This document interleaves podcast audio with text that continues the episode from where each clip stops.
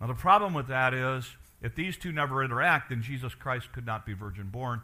Jesus Christ could not be the Son of God come in flesh because these two never act. So it became a heresy that, that had to get defeated.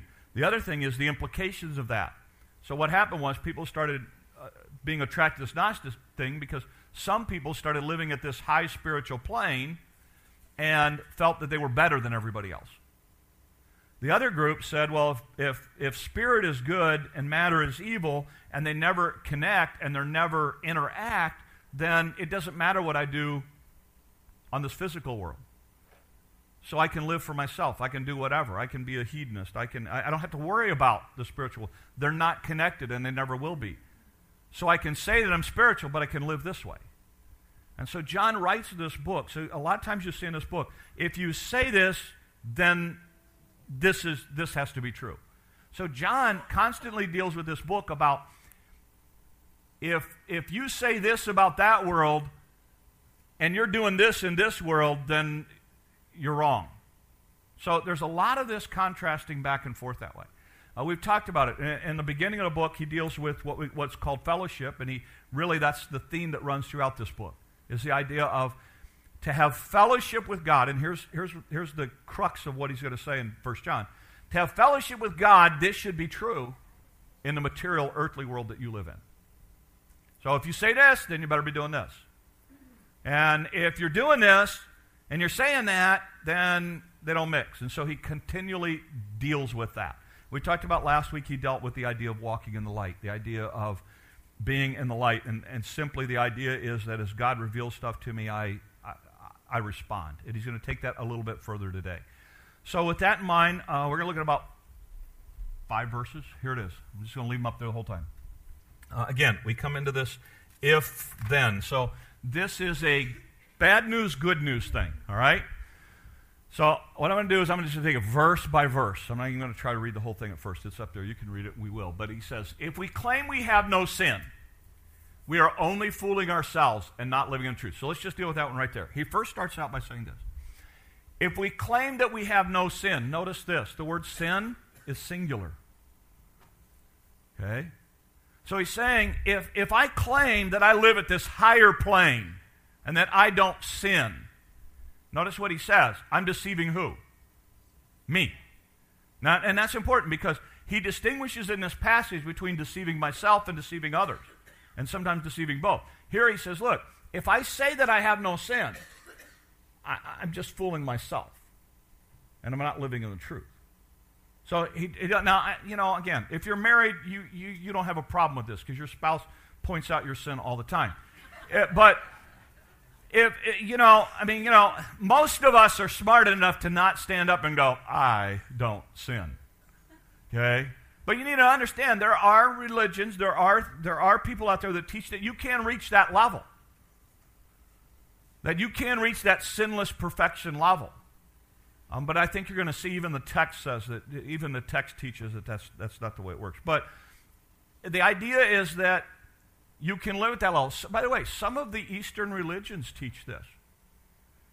That if you do enough things, you can reach this nirvana, this spiritual plateau at we, Rich, think of some of the monk kind of living, where the earthly material world has no impact on you. So, you know, this isn't that far out, but what he's saying is, again, people who are saying, I can live at that level and, and have nothing to do with this, and, and, and you, you admire me because I'm, I'm so good, well, that, that, we call that pride and that sin, so you've already lost. But he says, look, if we say that we have no sin, he said, we're only fooling ourselves. He said, You're, you're kidding yourself.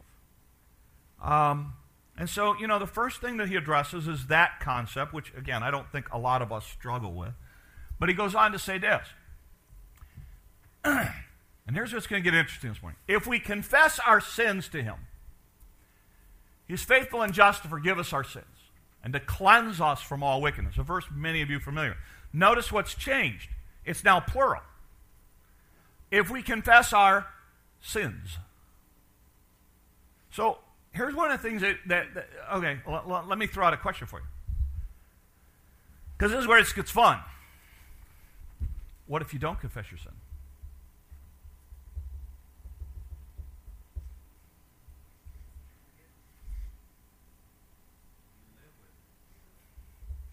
Okay? This is what helps you. This, this is what you got to understand.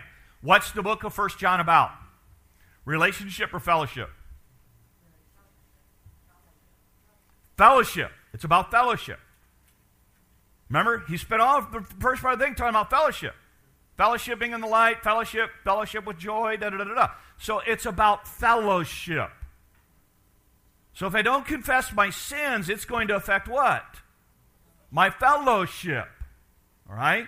And, and that's important for us to grasp. Notice what he says. He says, if we confess our sins. Now, by the way, confess. Anybody know what it means? Huh? Kind of. Really close. It's from a word. Here's what it means to say the same thing. So, in other words, to confess my sin is to say the same thing about what I'm doing that God says. So, if God says this is wrong, confession means I say, okay, God, I realize this is wrong and I realize that I shouldn't do it. I realize, God, that now I am confessing. I am agreeing with God that what I am doing is wrong. And confession involves, in, in a Bible, it always deals with confession and repentance. They're linked together.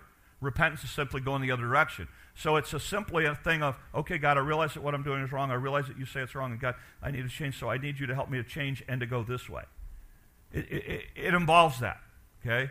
So here he says, if we confess our sins, right? Now, let me give you a little help.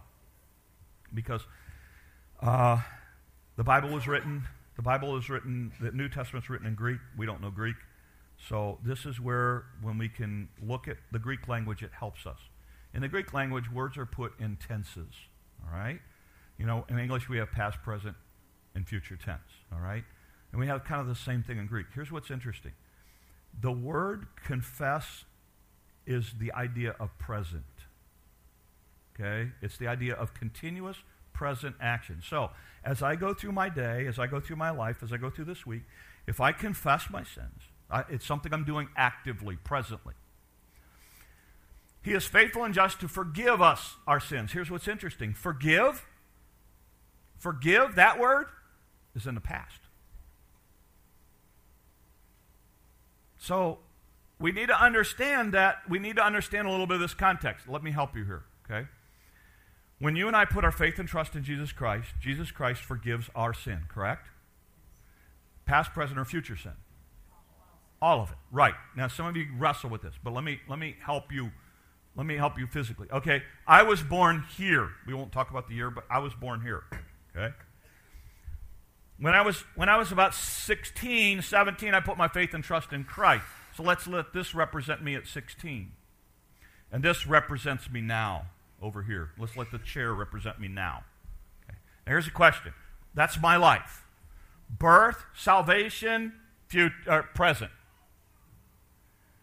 Let's put it on a timeline. Where's the cross? The cross is 2,000 years back here. So here's what you need to understand. When Jesus dies on the cross for my sin, everything is future. This part of my life is future. This part of my life is future. This part of my life is future. This part of my life is future. And this part of my life is future. So when he forgives my sin back here, he forgives it all. Past, present, and future is determined by where I stand on this timeline, not in relationship to the cross. And that's important to understand. So, what John is saying is if we confess our sins, he is faithful and just. He forgave us our sins. It's not about relationship. Again, this is a book written to believers, it's about fellowship. It's the fact that I am reminded of the fact that he forgave my sin. And to cleanse us from all unrighteousness is what he says. A great story that helps you understand this is John chapter 13. Okay? In John chapter 13, very familiar story, you'll know it as soon as I start talking about it. Jesus is washing the disciples' feet. Remember the story? He's washing the disciples' feet. He's getting down, he's washing their feet, and he comes to Peter. And he starts to wash the feet. And Peter goes, Whoa, no, no, no, no, no, no, no, no. You are not washing my feet. You're Jesus. Remember it? And what does Peter say? Or what does Jesus say? Yeah, if I don't wash your feet, Peter, you got nothing to do with me. And then what does Peter say? Let's take a bath, baby. I'm all in. I am ready to go, man. I am ready to go. Do the whole. And what does Jesus say? Jesus no, no, no, no, Peter, you don't get it. Peter, you, if you're clean, if you've been cleansed, you don't need another bath. Let me put it in our, our terminology. Peter, if you have been saved, I don't need, you don't need a bath. This is about fellowship, Peter. Your feet are dirty. Not your body. Your body's been cleansed. Your feet are dirty. I need to wash your feet. That was a day. Feet washing, foot washing was kind of a daily thing. Bathing in that culture was not a daily thing. It's not like today where you just turn on a faucet and you got a shower or bath, whatever.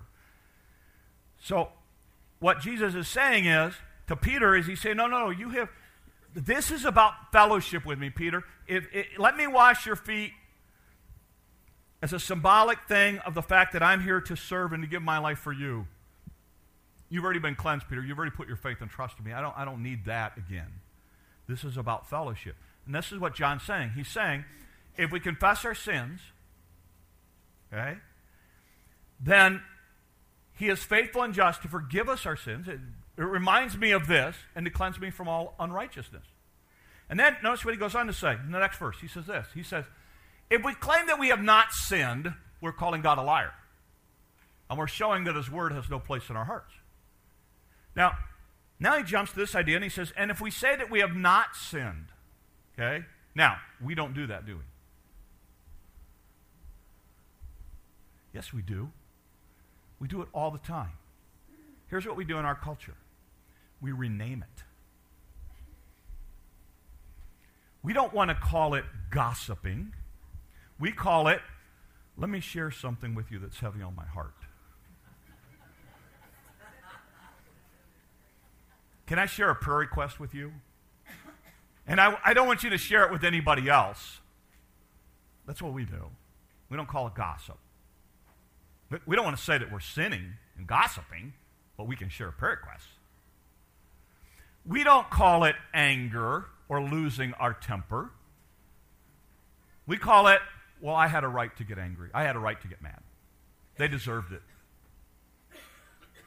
We don't call it gluttony we call it an all you can eat buffet. Am I getting you see where I'm coming from this?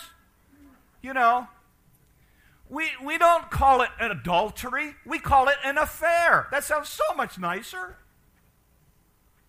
You, you see where I'm coming with this? No. And this is what John's saying. He said, wait a minute, wait a minute. If you say that you have not sinned, if you want to call it something else, you make God a liar because God says it is sin. And don't tell me you're going to have fellowship and walk into truth if you're going to rename everything, if you're going to excuse everything, if you're going to blow off your behavior by giving it another name that sounds better.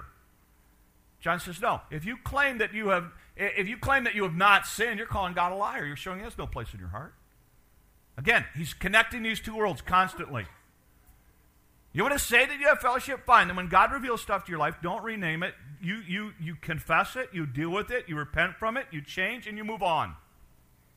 That's what you do. If you're going to be in fellowship, that's what a person in fellowship does. Does this make sense? Now, that's the bad news part of it. Now comes the good news part of it. And, and I hope, I'm praying that you embrace this thing and get it this morning. I really am. Because some of you really struggle here, and I'm hoping you can understand what John is trying to say. Here's what he goes on to say My dear children, it's, it's a term of endearment. So again, we're dealing with Christians. This isn't about a relationship, this isn't about salvation, this is about fellowship. And it's a term of endearment that John uses. You'll see him use it. He uses it like six times. This idea of my dear children. It has that, that, that family kind of atmosphere with it. Here's what he says He says, My dear children, I am writing to you so that you don't sin. He said, My goal, my purpose, my, my, my, my desire for you is that you don't sin. And people look at this and go, See, we shouldn't sin. We should be able to get to that sinless perfection thing. This is, again, where the language is going to help us. But if anyone does sin, now, Okay, I'm gonna. Okay, let me let me read this to you, so you sound really impr- so I sound impressive, and then I'll tell you what it means because I had to look it up too. If anyone sins, in the original language is aorist subjunctive third class conditional phrase. Ha! That ought to help you. Here's what it means. We would say it in English this way If anyone sins, and you can bet it's going to happen. He says it in such a way to say, look, if anyone sins, and look, you're going to sin. That's what John's saying. He's saying, look, my desire is that you don't go down that path, but you're going to. Okay? We just know human nature enough and that we sin is going to be something true. Because again, he's argued this whole thing. If you say that you have that you have no sin, you're a liar. If you say that you have not sinned, you're making God a liar. He said, look, it, he said, I'm writing so you don't do it. But if you do it, and I know you will, here's what he said. We have an advocate who pleads our case before the Father. He goes into a courtroom setting now with a judge, God and us. Us standing before God is the imagery here. He says, You need to know that what you have is an advocate. Some, some translations call it counselor. Um, it's an advocate. In this case, it's one who stands, one who pleads. Uh, where is it? Um, we have an advocate who pleads our case before the Father. He says, You have an advocate standing there, pleading your case before God. And then it gets richer. And notice what he goes on to say.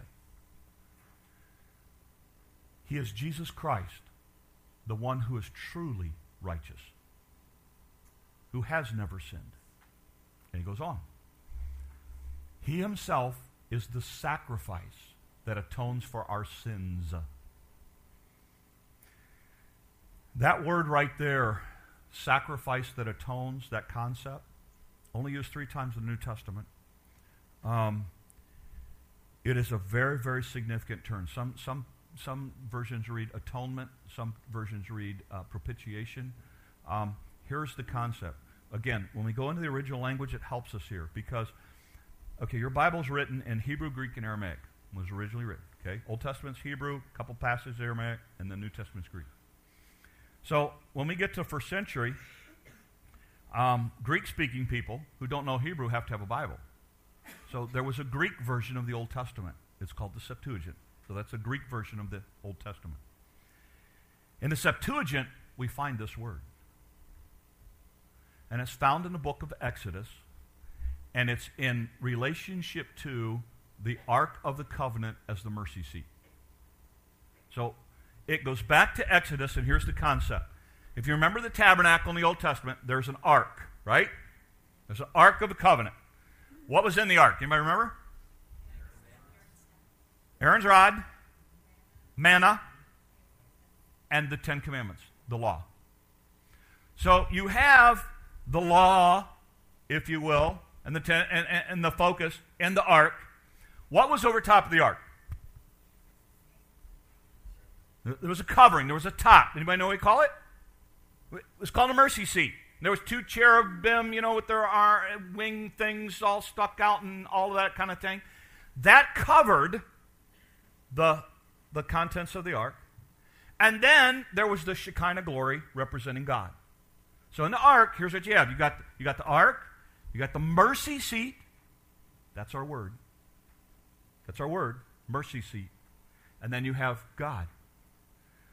The mercy seat stood between God and the law. And you remember what the priest had to do? When he made the sacrifice, the high priest once a year, he would make a sacrifice. He would come in and he would sprinkle the blood where? On the mercy seat. He'd sprinkle on the mercy. Why? Because that meant when God accepted their sacrifice, when God accepted their offering, it meant that, and it was all accepted because of the blood that was put on the mercy seat because they had been obedient to God and faithful and asked for forgiveness, and the blood applied to mercy, then God said, Fine, your sins are temporarily forgiven until Christ comes. But that's a whole other message. But the idea was it was the blood on the mercy seat that was acceptable to God. And that's what had to happen. And notice what the passage says He himself is the sacrifice that atones the blood that was put on the mercy seat for our sins, and not only for our sins, but for the sins of the whole world. He says, Look, you need to understand what's happened when you put your faith and trust in Christ. He said, at that moment, Jesus Christ becomes your advocate. Jesus Christ becomes your go between, between you and God. You don't need a priest, you don't need anybody else. It's Jesus Christ. You come to the Father through the Son. That's it. Nobody else. And he said, Jesus Christ is your advocate. He was the sacrifice, that means God accepted him, and he's the advocate on your behalf. So now follow this, and, and, and this is what will help you, I think. When you put your faith and trust in Christ, who pleads on your behalf before God for your sin? Who? Jesus. Okay? What's Satan's job? Satan's an accuser of the brethren. So here's what Satan does Satan stands over here and yells. You call yourself Christian? How can you do that? What? You lost your temper? No Christian would ever lose their temper. I can't believe you said that. Christians don't speak like that. That's Satan's job 24 7. He's really good at it. That's his job. Boom, boom, boom, boom, boom, boom, boom. You standing here get what? Discouraged, thinking you ought to do better. Wishing that, wow, I wish I could do this. I can't get over this. I, can't, I just keep, keep kind of keep struggling. And you start listening to who? But what does this text say?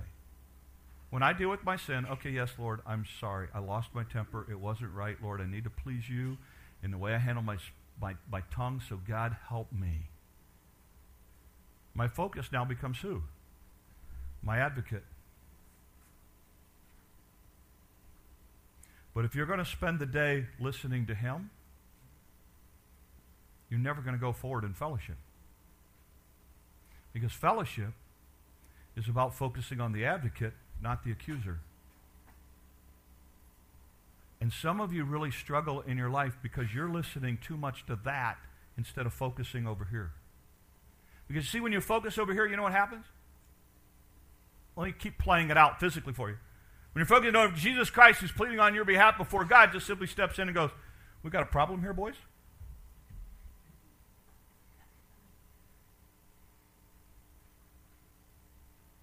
He's my advocate. He's my go between.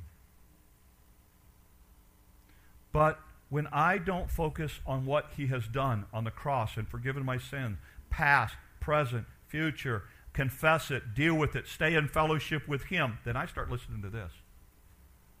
And then I wonder why I get defeated as a Christian. Because I'm listening to him instead of my advocate before the Father. And it goes in this passage at the end, and I just want to jump on this just for a second. Not only for our sins, but for the sins of the whole world. This gets people messed up. Because people go, okay, see, Jesus died for the sins of the whole world, so everybody's going to heaven. No, you got to be careful here. Okay? Um, you you, you got to be careful here. Here's, here's a phrase. I'm going to say it. I'm going to explain it. Once I explain it, it'll make sense. Universal in provision does not mean universal in application. Let me say it again. Universal in provision does not mean universal in application. Let me explain it. Let's say, for instance, I look at everybody today and say, hey, you know what? Look, um, all the, the electricity went out. We've got no potluck, so here's what I'm going to do. Um, after church, um, I'm going to pay for everybody that wants to go out and eat. We'll go to Eldon's, and I'll foot the bill. I got people back there throwing breakers right now. No, um, I couldn't afford it. But let's say that's what I did. They got a nice brunch on Sunday afternoon, so you know what? Um, um, I am making provision to pay the bill. Now, when I go to Eldon's, what are they going to do? Are they going to look at me and go, hey, look, you had like 120 people in church today, so it's 120 meals times. No. They're going to look at me and go, hey, we had uh, 75 people come through, so it's 75 times whatever. Why? Because just because I provided it to everybody in provision did not make it accept everybody didn't participate in it but the money was there it's not but the money was there to cover it all okay my wife would freak out at this point um, but no the money's not there but what i'm saying is i made provision to pay for everybody that doesn't mean the bill that doesn't mean that i'm going to have to foot out fork out that much for the bill. Why? Because there's only certain people. Some of you already have plans. Some of you have this. Some of you have that. You didn't partake of it. And so if you show up at Eldon's tomorrow night and go, hey, pastor said he was footing the bill. I don't think so. No, it's a one time only deal right after church today. Salvation's the same way. Jesus Christ paid for the sins of the whole world. He made provision to cover everybody's sin. But it only applies to people who partake of it on this side of the grave. It's not like you can get to heaven or you, you can be standing before God as a judge and God says, okay, let me, you know, we're going to deal with your sin before me now. And you go, hey, you know what? That whole Christian thing, like I didn't accept it back then, but I want another shot. How about paying for it now? No go. See, this is the beauty of the Christian life. When I accept and put my faith and trust in Jesus Christ, what that means is I have an advocate before between me and God. So when I stand before God, Jesus Christ is between us. Just like in a mercy seat, the blood was on the mercy seat between God and the old and the law, the requirements of the law. And Jesus Christ is the same way as my advocate. He stands between me. If you don't accept Christ, you have no advocate. So that means you stand before God with nothing between you and God, only standing there in your sin. And at that point, God is of pure eyes to behold sin, and he will say, Depart from me, I don't know who you are. Because the idea of a heaven with people who just got there because they were good or because there was a universal provision is not heaven. That's called earth. Heaven is a group of people who put their faith and trust in Jesus Christ and have that in common. And Jesus Christ is the advocate on the behalf of everyone who is in heaven. He's our advocate. He's our go between. He's the one who is, is that atoning sacrifice, that mercy seat, if you will, between me and God. So, John here addresses this, and he's saying, look, these two worlds are not completely separate. These two worlds are intricately connected. And if you're going to say that you have fellowship, you know, then you confess your sin, you deal with your sin, you walk in fellowship. And, and you cleanse your life on a daily basis. Just like in that culture, you'd wash your feet every day. But you wouldn't take a bath every day. And for those of you who put your faith and trust in Christ, as Jesus said to Peter, you've been cleansed. You don't need another bath. You just need your feet washed. And so one of the one of the things that's essential for us as Christians is to walk in such a way that when God reveals stuff to us, we deal with it. We don't rename it. We don't blow it off. We don't say, well, you don't understand. If we've treated somebody wrong, we make it right. If we've lied, we go back and tell the truth.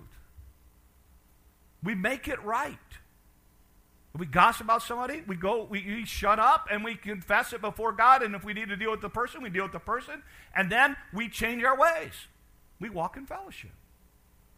We confess our sins so that we have that fellowship. And this week, when Satan comes hammering at you for your past, instead of focusing on what he's saying and what he's trying to do and how he's trying to get you sidetracked and allowing him to accuse you, turn around, look at the advocate, and say, Hey, Jesus, will you step in here for a second? Because, see, I can remember when I put my faith and trust in Christ, and Jesus dealt with my sin, and I've confessed it, and I've dealt with it. And it's about me and God. It's not about me and you. You and I don't have a relationship, and I really don't care to have one with you. But, God, if you show me some things I need to change, then I'm going to change them. It's not about my past, it's about where I'm going. It's about how I'm living my life daily in that, in that cleansing kind of thing. So that's my challenge to you this week. Deal with your sin. And if you say, I have no sin, you know, I mean, really, come on, we've all got things that we need to change. And John says, Look, I'm going to tell you how to walk in fellowship. And I'm going to help you to keep going and doing what you need to do. And you need to understand, you've got an advocate between you and God. You don't let Satan win that battle. And for some of you who are beating yourself up over your past, I'd, I'd love to just shake you silly because honestly, you've got an advocate standing there pleading on your behalf, and you're listening to stupid old Satan. And you let him win. and you become ineffective for God because you lose your passion, you lose your drive, you lose your ability for God to, to use you, and He wins. And Jesus Christ, the whole time, standing right there going, Look, man, it's a done deal. It's past. It's over. I've forgiven it. It's gone. I've moved on. Will you please move on? Look at me. Stop listening to him. And let God use you this week. Because that's what he wants to do. So, my challenge if you've never put your faith and trust in Christ, Jesus Christ is either going to be your advocate or you're going to stand before God on your own. And I got news for you. There's no way in the world I want to take my chances with that. Those of you who put your faith and trust in Christ, you got issues you need to deal with, confess your sins, and He's faithful and just to forgive them. He's, he's, he's your advocate. He wants that fellowship. Follow Him. Listen to Him. Do what He wants you to do. And don't let Satan win this week. Don't let Satan win this week. So my prayer is very simply this. In order to generally walk with God, we've got to be honest about our sin and the things that are hindering our growth. Christ stands on our behalf, doing everything to give us a real, genuine fellowship with the Father. May we confess and deal with the things that are hurting that fellowship. And let's not let Satan get the victory this week.